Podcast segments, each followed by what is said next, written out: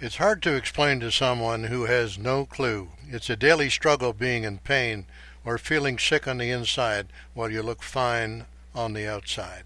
We have been privileged to meet so many people who inspire us with their strength and courage. Those people who have invisible illnesses, Crohn's, post-traumatic stress disorder, anxiety, depression, bipolar, lupus, MS, arthritis, cancer, heart disease, epilepsy, muscular dystrophy, autism, etc., etc.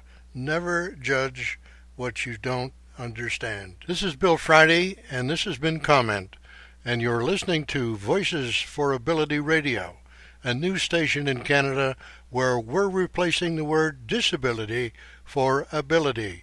Keep listening to learn more.